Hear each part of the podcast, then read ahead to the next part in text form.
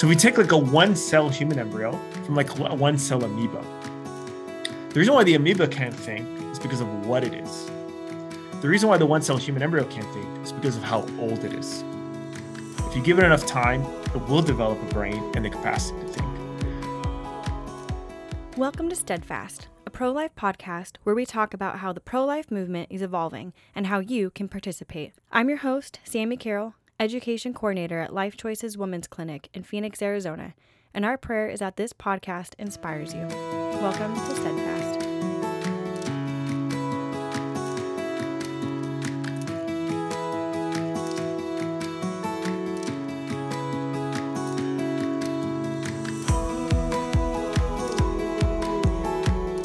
Everybody. Today on Steadfast, we are talking to Father John Parks, an amazing priest from the Diocese of Phoenix and pastor of St. Teresa's Parish.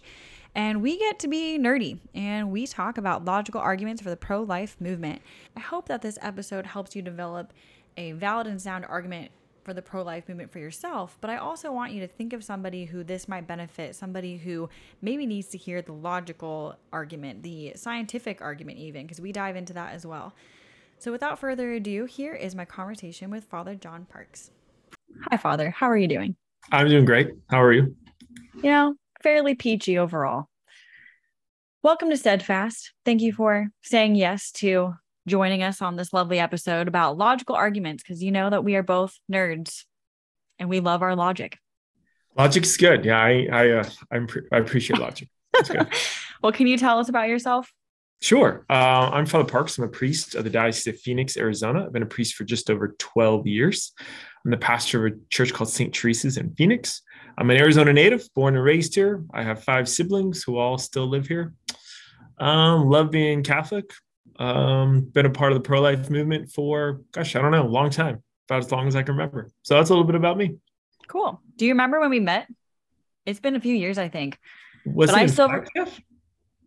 Uh, maybe, but I remember the first question you ever asked me. And you What was asked me to describe my style in three words. Mm, this was my real angsty. I mean, I'm back to black. It's now pumpkin season.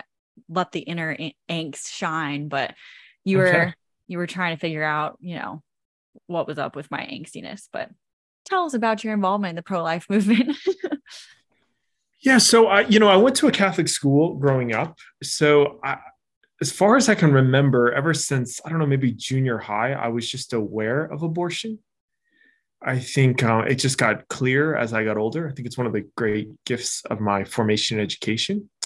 So, as far as being aware of abortion and the fact that we were taking the lives of innocent uh, preborn humans, uh, that's always been kind of in my consciousness, which I, I would- I would think as I got older, realized how much that affected my view of my country, right? When your country justifies something like this, it's kind of shocking. Then I would say in college, I did something called Making Abortion Unthinkable, which was a training. And it was very wise. You could go through the training as long as you, and it was free, as long as you agreed to give the training within like some certain amount of time, like three or six months. So I went through it with a friend of mine named Melanie Pritchard. We used to give talks together. And so we went through the training and then we we gave the talk together. And so it was really beautiful because they're really just kind of reproducing themselves and that you hear this content and then you give it on to another person. And when I learned that, I learned some kind of basic pro life apologetics, I was really struck by how effective they could be when they were shared with love, uh, with strangers. And really, was largely just through asking questions and telling stories. And uh, yeah, I was surprised at how little people had really thought through the arguments. It was often emotional or it's just what their parents believed, but a lot of people didn't really know why they believed they were either pro life or pro choice.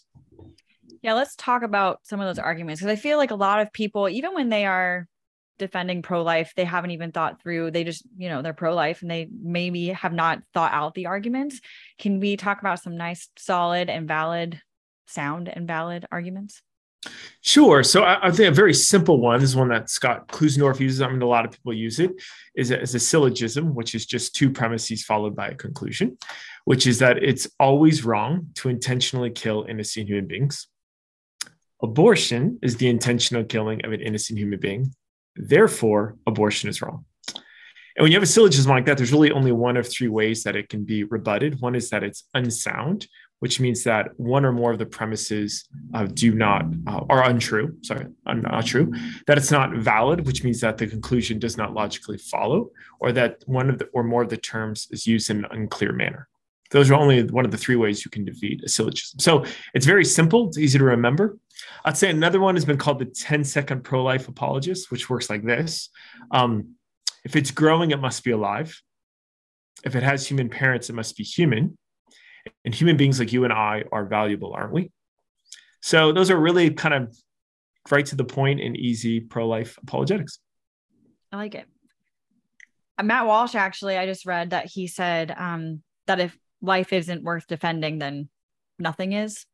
And I think that in the past, it's been religion versus freedom. And now we're finally getting into more of a science versus emotion, where just like you said, like if it's growing, if you know, scientifically 96% of biologists believe that life begins, or they know that life begins at fertilization.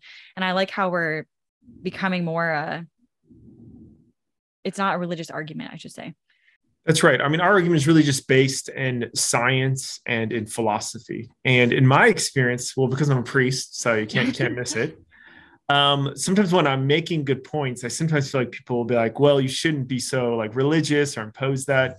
And and I always find that they're the ones bringing up religion. I'm actually not the one who's bringing it up. I'm just saying, hey, based on science and philosophy, if human beings have value, then why aren't we protecting the weakest or most least developed members of the human species?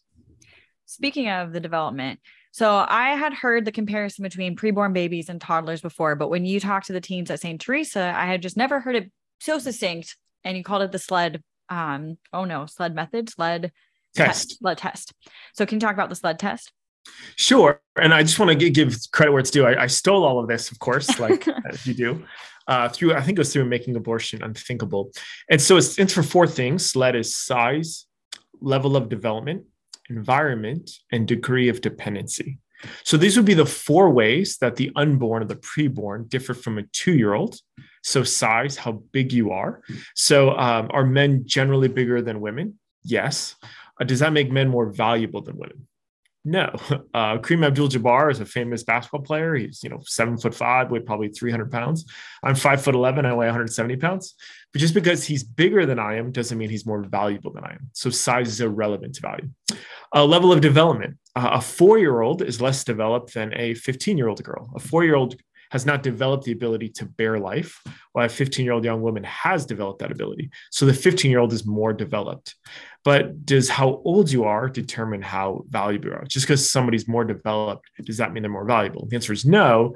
Therefore, level of development is irrelevant to value environment. Uh, right now, I'm in my office. Uh, just recently, I was in my bedroom and I walked the, I don't know, 150 feet from one to the other. But just because my environment changed, I didn't change and my value didn't change.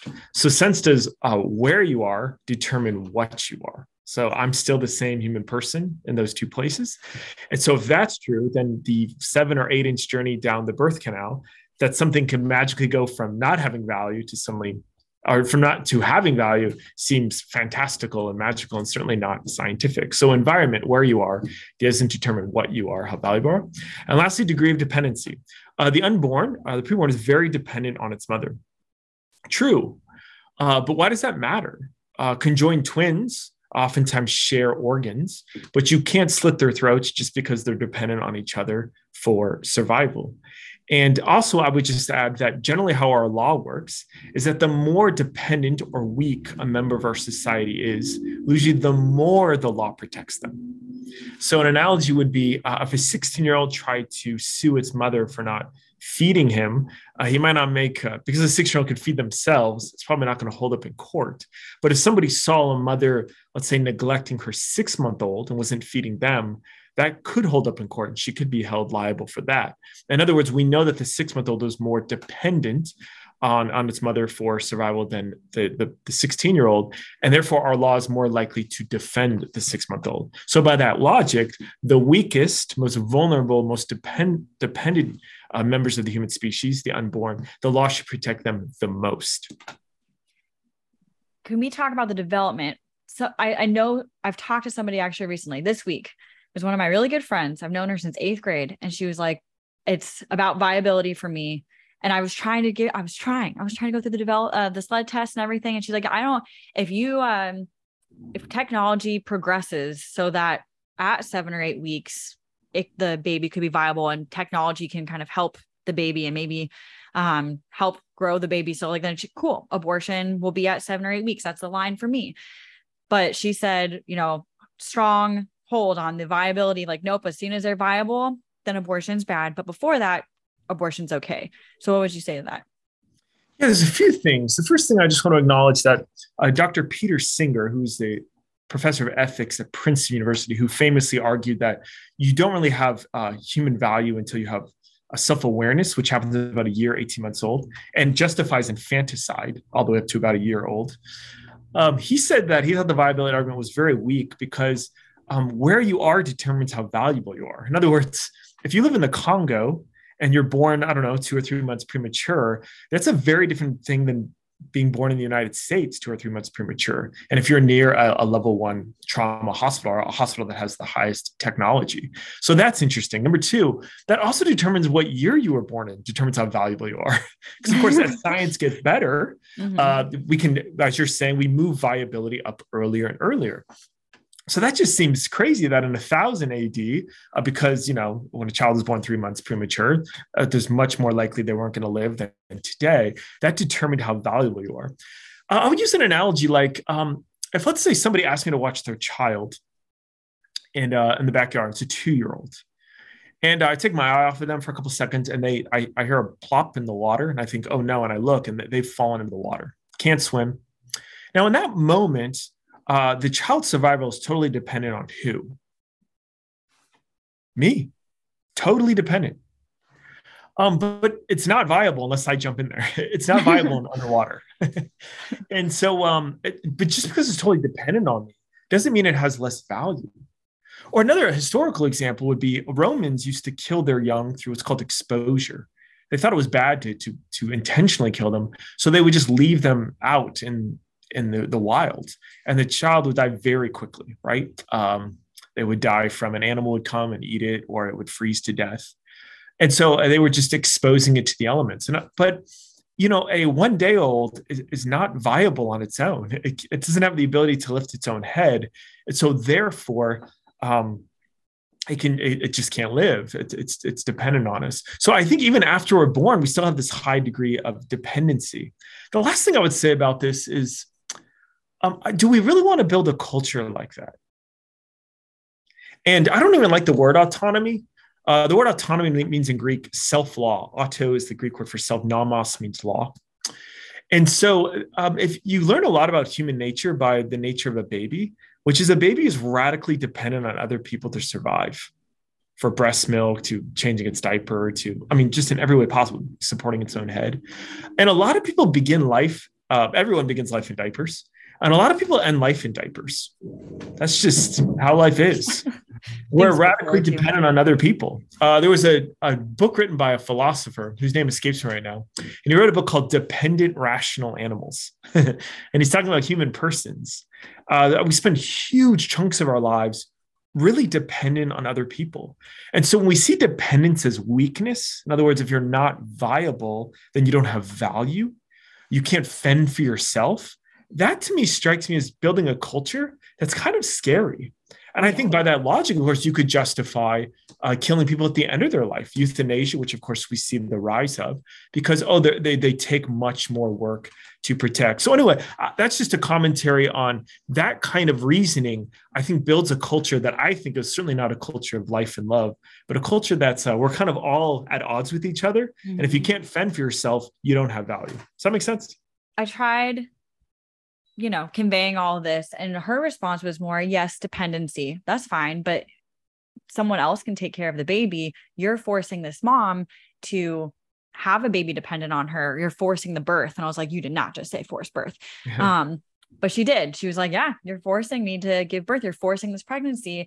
And so that's kind of more uh, along the lines of the bodily autonomy argument, which I'm sure we're going to get into in a little bit. But yeah. And of course, um, sex is the kind of behavior that when we engage in a logical consequences that a, a child could come from that mm-hmm. um, this is some side uh, social commentary just for your but i think having a the the advent of the pill in the mid 1960s, which was cheap and efficient contraception, has in our minds split sex from childbirth. So I saw somebody debating Michael Knowles. She was a either a, in nursing school or med school, and she said just because I consented to sex doesn't mean I consented to yeah, pregnancy, and that's a curious thing to say, right? Just because I consented to uh, being an MMA fighter doesn't mean I consented to bleeding, or just because I consented to swimming doesn't mean I consented to getting wet. Like, these things logically follow that by engaging in this behavior, it would it would make sense that um, I I'm also responsible for the consequences of it. And of course, a man could not do that.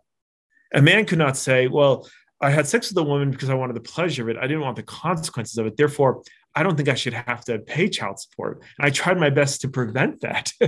the, the law would say, well, by engaging this behavior, you were in fact um, open yourself to the possibility logically scientifically biologically that a child would come from it so i know people make that argument but it's, it's, it's a curious thing to say yeah unfortunately our society is just so focused on pleasure versus happiness and uh it just has led to uh, wanting us or making us think that we can have sex with whatever, whoever, not whatever, sex with whoever we want, um, and not have any consequences and not actually care about the person either. Or we can have sex with someone who is not going to be a good parent or we don't want to be parents with.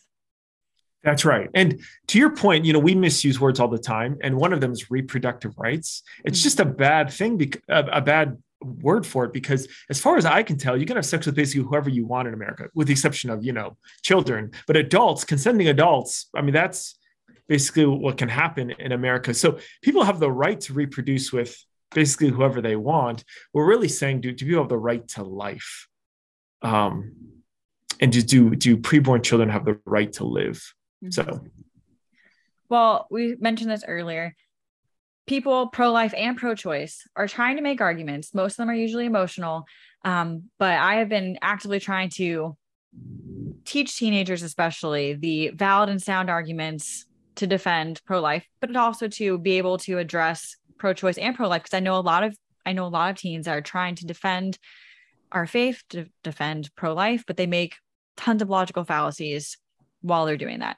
So let's talk about some bad uh, pro life and pro choice arguments. So, what are some arguments that you've heard from both sides that can just be annihilated? Uh, well, th- that it's that's a religious argument. So you shouldn't impose your religious beliefs on us. Yeah. Um, again, um, you can make the argument not talking about religion, and just because people aren't religious doesn't mean they can't uh, recognize a good argument. And do we want to have a good and just society? So I'd say that uh, that doesn't make sense. Number two, um, that I as a man shouldn't talk about these issues. And I would just say, mm-hmm. um, people have gender, but arguments do not. so you should you should look at the argument.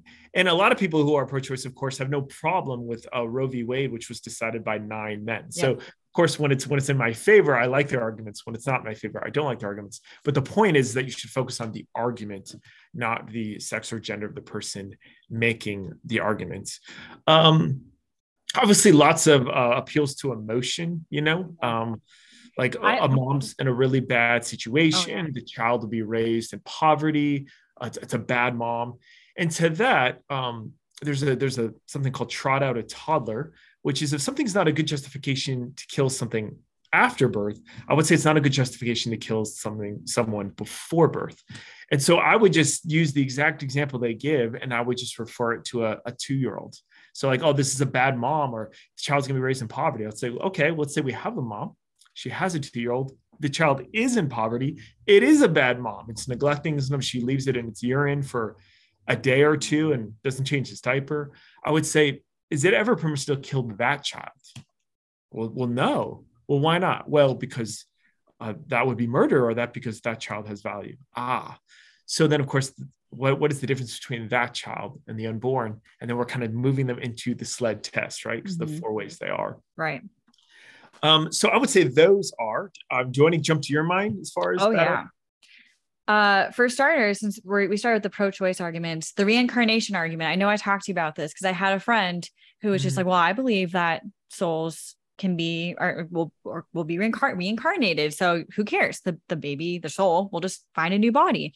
Um, and at first I was stumped.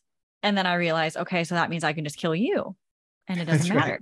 That's right. Yeah. Just Like I want more time to to think about this argument, so I'm just going to kill you. You're going to come back. you and then, stumped uh, me. that would be just or okay Yeah. you're. Yeah, and of course, by that logic, you could justify killing anyone because, like, if you thought like, oh, well, the soul's just coming back, you know. I know. Well, if it, there's no consequence, uh, yeah, you're you're ticking me off. So I'm just gonna end it right now. Uh, the making abortion illegal will not decrease abortion. It will only drive it underground and make it dangerous. I've heard that a lot, um, especially right after Roe v. Wade was overturned.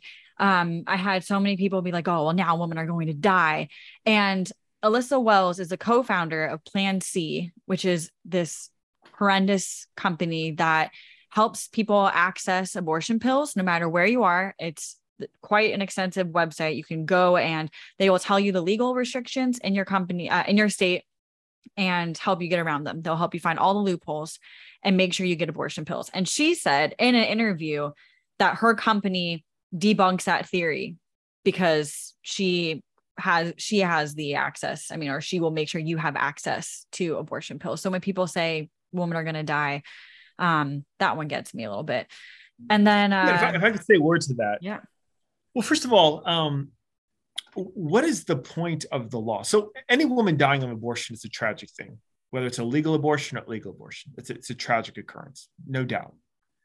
Um, but of course, the argument presumes that the unborn are not human, right? That it's safer to have a, a legal abortion. But of course, that again, there's a famous argument between two, two a pro-life and pro-choice person. He said, "At least admit to me that if abortion is legal, it's safer."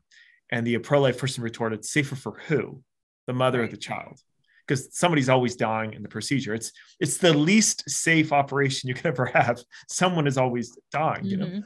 So it always so they're they're they're presuming something that just quite frankly isn't true that the unborn is not human. The other thing is, if the law, I, I think most people follow the law. When Roe v. Wade was passed, there's something between 350 and 650,000 abortions a year. Within six years, it had jumped to 1.5 million.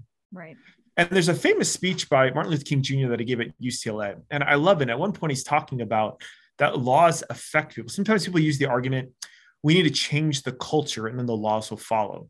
And I think that's somewhat true, but laws also impact the culture. So they actually go back and forth. Mhm. And he said, you know, the law cannot make a man love me, but it can prevent him from lynching me, which I think is pretty important.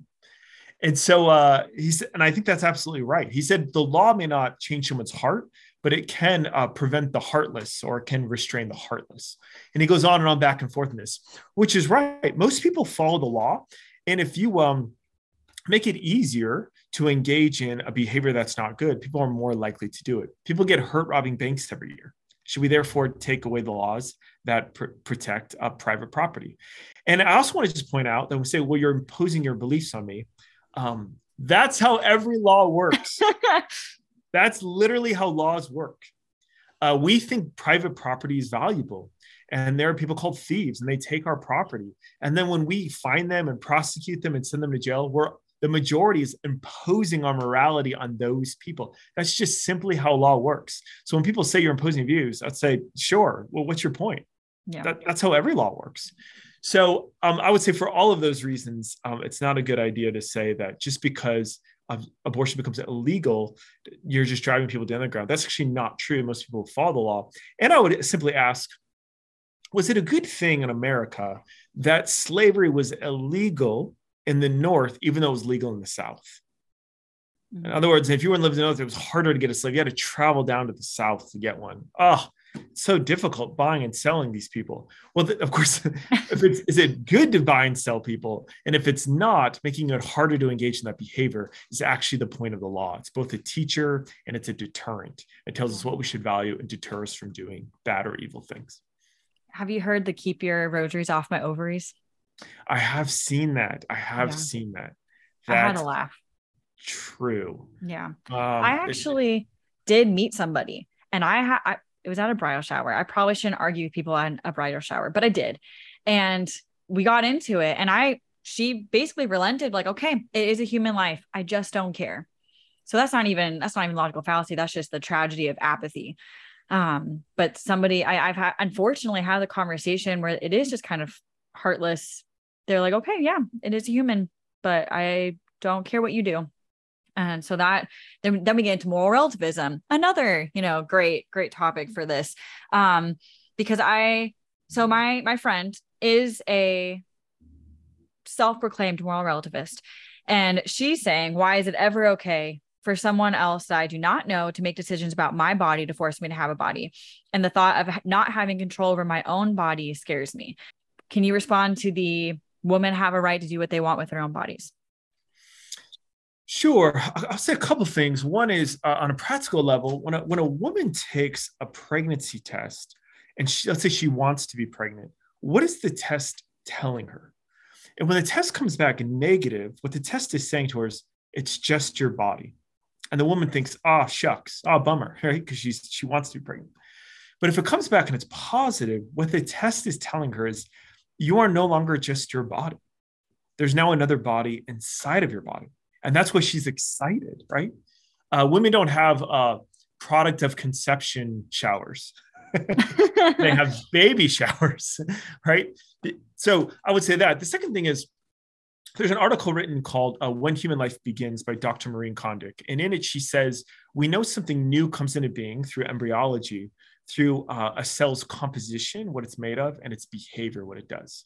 So let's focus on behavior first. What is the nature of sperm? Is to penetrate something. That's what sperm is doing in a woman's body. It's looking for the ovum, the egg, to penetrated. What is um, the nature of the ovum or the egg? It's to be penetrated. Once you have sperm egg fusion, within one second, there's a new composition that comes into being. Within a minute or two, the wall, so to speak, of the ovum hardens itself and will no longer allow any other sperm to penetrate. In other words, we see new behavior. So it's a new composition, new behavior, which he says from an embryological standpoint, aha, something new has come into being with its own unique DNA, uh, with uh, 46 chromosomes, right? And it's now beginning to organize itself, metabolize, so on and so forth. So I would say scientifically, it's very clear that this is not merely just a part of the woman's body, but is in fact a new body inside of her body. So, by that very same logic, if you think it's bad to tell people what they can do with their bodies, well, then uh, scientifically, then why do we have the right to kill this other body? Just because it's inconvenient or we don't want it. So, I would say by that logic, uh, we would want to therefore protect the unborn. Yeah. I'd be remiss if I didn't say, Sammy, that um, we've built a culture through all sorts of things through promiscuity and pornography and contraception where we we've convinced ourselves we should be able to have sex without consequences. Yeah. And so therefore that's why someone can look you in the eye and say um, yeah okay okay it's a human life. I see you have lots of little arguments and they're pro-life mm-hmm. and scientific but i don't care. As, as trent horn has famously said for 99% of abortions it's not because a life is in danger but a lifestyle is in danger and the lifestyle is that I should be able to have sex without consequences. Mm-hmm. And um, preborn children um, are put a cramp in that, you know, because the logical consequence of this behavior it could be an unborn child. Yeah, I got to talk to Jason Evert actually about how the sexual revolution impacts our view on abortion because of exactly what you just said. Shameless plug. If you want to tune in to episode four. Um, so, what about pro-life arguments? Um, I I have heard the uh what if you had been aborted? And that's just not even it's not like we would oppose infanticide by saying, well, what if you had been killed when you were a newborn? Like it's that's not a good argument.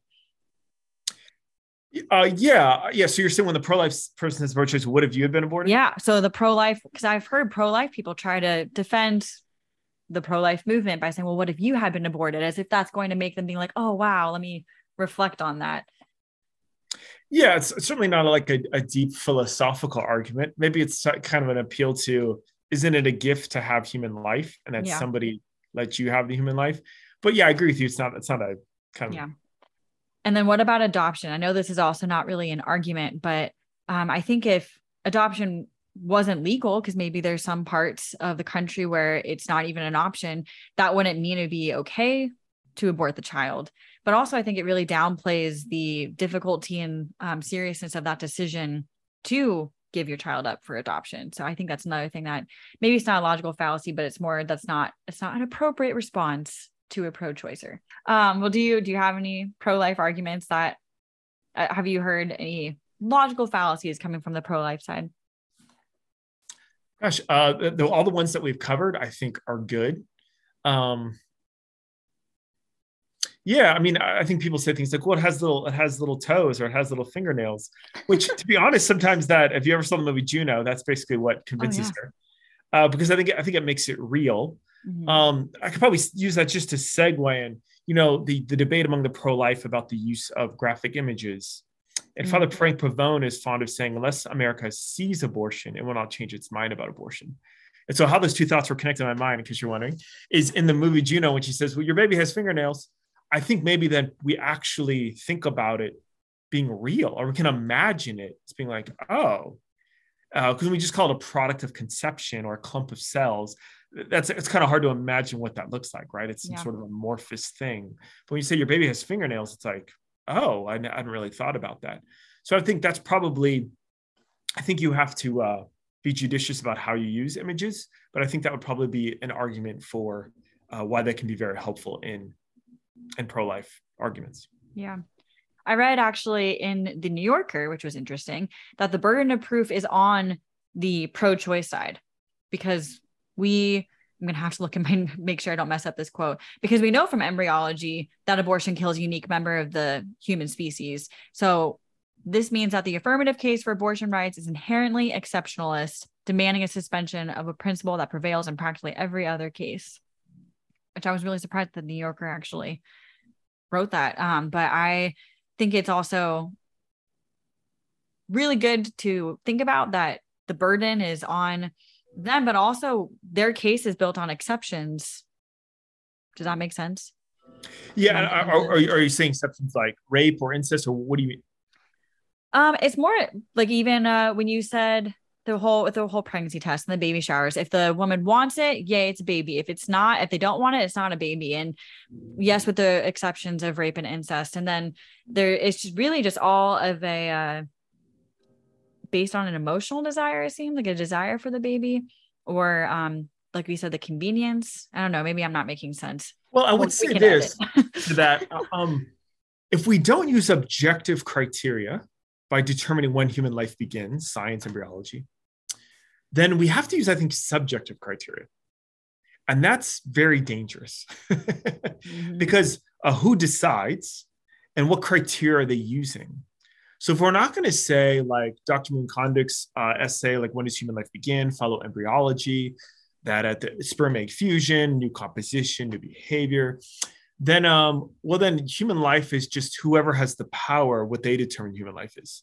But I would say by that logic, we've justified slavery, We've justified the Holocaust. We've justified the degradation of women and so on and so forth. Like when a group of people in power says, well, you don't have the right skin color, you're not the right ethnicity, you're not the right gender or sex. Um, do you see what I mean? So if we don't oh, use yeah. objective criteria, then it's just this subjective of who has the power and who gets to decide. which I think is I think history is rife with examples of that, and uh, it's it can lead to very horrific things. Oh yeah, it's Machiavelli's might to right. Yeah, absolutely. Which ironically, I would say, of course, is the logic of why, um, which makes a rape so terrible, is a stronger yeah. member is imposing their will on a weaker, more vulnerable member of the human species. Is unfortunately the same logic of an abortion that uh, a stronger member of the human species is imposing its will on a weaker, smaller member of uh, the human species. Uh, rape is a terrible thing. Uh, it's horrific. It should be, um, you know, the, to the fullest extent of the law, the person should be prosecuted. But um, oftentimes in America, the, the rapist doesn't get the death penalty. And so if, if the guilty party doesn't get the death penalty, then why would the innocent party get the death penalty? And, you know, we don't, we don't punish you for the crimes of your father. And uh, I've really never understood this is that I think sometimes in those cases, it, it's come across as compassionate or loving to offer the woman abortion. Uh, but uh, um, rape is an act of violence, and you don't heal from an act of violence through another act of violence, which the abortion is an act of violence. And the the argument, well, um, you know, the, the, if the child looks like the, the abortionist, uh, the father, um, maybe that would be traumatic. And to that, I would say, um, let's say there was a, a town and um, there was a man who committed all these crimes, and then um, and a lot of people were wounded by him. And then he went off and died, but he had a son, and his son grew up and he looked like the spitting image of his dad. people said, we want to hurt you or kill you or expel you well just because he, he looks like his father or just because he reminds you of him that that's not a good argument for why he suddenly doesn't have human rights or dignity or should be protected so i say for all those reasons uh, that's why abortion even in the case of rape doesn't make sense or is not just yeah and thank you for touching on that i was going to actually ask about that too um here's a, here's a fun one that I've, a little story I've told before. If I could, uh, let's imagine that a woman is uh, has sexual relations with her husband, and then right around that time she's she's raped, and um, she finds out shortly that she's she's pregnant, and so she's very afraid uh, that that she's carrying the rapist child. So she goes to the doc to the hospital, and they run some tests and realize no, it's in fact it's your it's your husband's child. And she says, "Oh, thank God." So anyway, uh, months later, uh, she brings the baby to term. She gives birth. They take the baby. They run some tests, and then they say, "We are so sorry. It's we're actually we were wrong. It's actually not your husband's baby. It's it's it's the rapist and your child. Would she have the right to kill that baby? And if the answer is no, why not? And most people say no, and the reason why not is because well, because it's it's a human being. Even though the fact that its father is a criminal, even though it came into the world through this terrible um, circumstance, it, it's still a human being and it, it still has dignity, even it comes to the world. And you know, I've heard, you know, people that have are children of rape that, that they, they're kind of offended. Like you're saying, my life doesn't have value or has less value just because I came into this world on um, terrible circumstances. So that, right, that, right. Anyway, I think that's a helpful story to get at. Uh, yeah. We still have value even if we come to the world through a, terrible circumstance. Playing devil's advocate though i think a lot of people would say well that baby was already born. So it's certainly certainly. Uh, then we want to slide into the SLED test. Yeah. But yes but, uh, uh, that of course begs the question of how how are they different than the unborn? And then you're off and running. Yeah. So. Cool. Well anything else you have to add? Any good stories um, this one I've always uh, loved, and this is something that uh, Stephanie Connors, the artist formerly known as Stephanie Gray, uh, has said, and I just love it. And this is when people say, "Well, uh, the unborn is not human because," and then they fill in the blank. Doesn't have a brain, doesn't have a heartbeat, right? Even though it develops things very early. But let's just say uh, a brain. Well, oh, the unborn doesn't have value because it can't think. Then you ask, well, why can't it think? Well, they look at you like you're dumb. Well, because it doesn't have a brain. Like, and why doesn't it have a brain? Uh, because it's it's too young. It doesn't it hasn't lived long enough to develop one. Aha. So we take like a one cell human embryo from like a one cell amoeba. The reason why the amoeba can't think is because of what it is. The reason why the one cell human embryo can't think is because of how old it is. If you give it enough time, it will develop a brain and the capacity to think. So, in other words, uh, by that logic, what abortion is, is just the justification of stronger, more developed members of a species imposing its will on weaker, less developed members of the human species. And if I saw somebody walk up to another man who was innocently standing there and a man punched him in the face, I would be very upset. Like, why did he do that? That's unjust. But if I saw him walk up to a two year old and punch a two year old in the face, I'd be even more upset. Right. Why? Because it's more defenseless, it's weaker, it's less developed. By that same logic, then all the more should we defend the preborn and the unborn because they're the weakest and most defenseless members of the human species. I have this like daydream of someone trying to tell me that it's not human. And this is a very probably juvenile argument, but I just, you know, how in high school we all had like the life cycle of a frog and like the chart, you know, it's probably yes. around the time where we like had to dissect it. Um, I want to like I just want to tell somebody like it's not like anyone looks at a tadpole and says it's not a frog. Like it's just it, for some reason though it's like when it's puppies, uh, or it's the baby turtles. It's fine. Like that is the species. But when it comes to humans, like no, no. When the less developed isn't human, and I think some people try to pivot and say, oh, it's not a person yet. Um, so maybe could you talk to the the personhood argument a little bit? Sure. So uh, first, to, to say what we said earlier, uh, there was laws passed, I think in the 70s or the 80s. Uh, this is when the bald eagle was an endangered species. And they passed laws that made it a federal crime uh, to kill a bald eagle. But th- that same law also protected the bald eagle egg. And you also got punished if you smashed a bald eagle egg. So whether you shot a bald eagle out of the sky, or you came with a bald eagle and smashed it. Why? Interesting. Because the law was recognizing that it's the same species. That's an embryonic eagle. That's what an eagle looks like at this stage of development. And that's what an eagle looks like at that stage of development. Right. We both know it's the same species. So the pro-life cause is really just saying we think the law should apply to the uh, the, the American, phases. like it applies to the to the national bird, should apply to all national citizens. God so bless all of us America. have the same protection of the bald eagle. So I think that's very interesting. As far as human versus person, as people will say, I think it's a human. I don't think it's a person yet. I would say, what's the difference? And I'd also acknowledge, so there we might move into the SLED test. It doesn't have a heart, doesn't have a brain, it's not developed yet, it's too small, it's a clump of cells.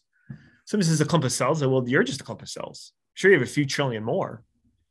But uh, just because you're a bigger clump of cells doesn't mean you're. Now, I think we're more than a clump of cells, but just using their Right. their, their their reasoning. Um, and the other thing is, I would just say we'll look at human history, and those are the very same arguments we use to justify slavery. Exact same arguments. They don't have the right skin color. Uh, it's in our interest to enslave them, um, so on and so forth. They're not developed mentally. We, we made all these things to say, oh, they're human, but they're not a person yet. Uh, we did that against Jews uh, in the Nazi Germany. Uh, they, they called them Untermenschen, subhuman or life unworthy of life. And uh, yeah, the, the Jew is not fully human, and therefore we can do this to them. So I would just acknowledge to the person, again, if we're not using objective criteria to find the human person, then we have to use some subjective criteria. And then who gets to decide that? And I would say, in the name of that, we've justified horrific evils in the history of the world. So when people said, I would just say, well, what's the difference? And um, I would say, and be cautious because those arguments can be used against us. Yeah. I think often we can respond to any pro choice person by just asking questions. I'm not necessarily good at that, but taking the Socratic route of, you know, so what is an abortion? What is a human person? Uh, what is a what makes a person and just turning it back on them because again bringing it back they ha- have the burden of proof That's right. And uh, for all of us, generally, when we're losing an argument, we change the subject. Mhm. oh my so we just keep switching, you know. And so, how do you for- feel about gun laws exactly? So, so in pro life, really staying on what is the unborn, what is the unborn. I think it, it does that does a, a it's very helpful because you're staying on the, the heart of the issue. Yeah. So father where have you seen god in the past couple weeks with the pro-life movement Oh gosh, that is a really good question. Where I've seen God in the pro life in the last couple of weeks. Well, I would just say it's a it's an historic moment, you know. Since the passage of Roe v. Wade, it's an historic moment, and uh, it's it's quite a time to be alive. And as you mentioned earlier in this interview, uh, you saw me give a talk to the St. Teresa teens, and it's been a long time since I'd done kind of formal pro life apologetics, and there's kind of fear, you know, like gosh, it's been a really long time, and I don't want to be more confusing to them, you know. So I want to make sure I got all my ducks in a row, and I was reviewing some of this stuff. And um, I would say there's a lot of really good resources out there, and to just have the courage to kind of move out there. And uh, God is with us. One of my friends, Father Frankie, always says, uh, uh, "The Holy Spirit comforts the uncomfortable." And uh, oftentimes he finds in his own life that when we step out to be uncomfortable, that's when the Holy Spirit shows up to comfort us. So it's just a nice adage to reminder, like, let's have the courage to uh, defend defend life. Let, me say something. This popped in my mind, but I thought it was too provocative, so I didn't. You know, like keep your rosaries off my off um, off my, uh, my ro- keep your rosaries off my ovaries. Yeah. Uh, for us, following the syllogism, it's always wrong to intentionally kill an innocent human being. Abortion is the intentional killing of an innocent human being.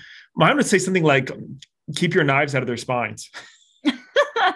You know what I mean? Yeah. Like, yeah like uh rosaries are you know like that's that's we're once I'm about imposing your beliefs on somebody Mhm. how about imposing your knife into someone's skull i'd say that's uh yikes or sucking out their brain and that's oh yeah what occurs in partial birth abortions or some abortions in the third trimester so uh, anyway i thought it was a little too punchy so i thought why don't i just uh pull away from this but we like punchy.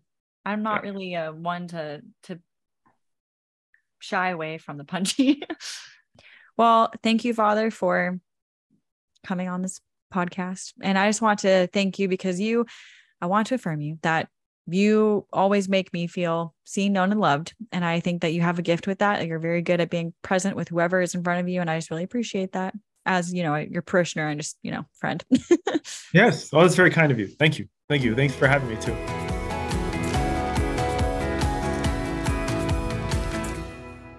Thank you. Bye.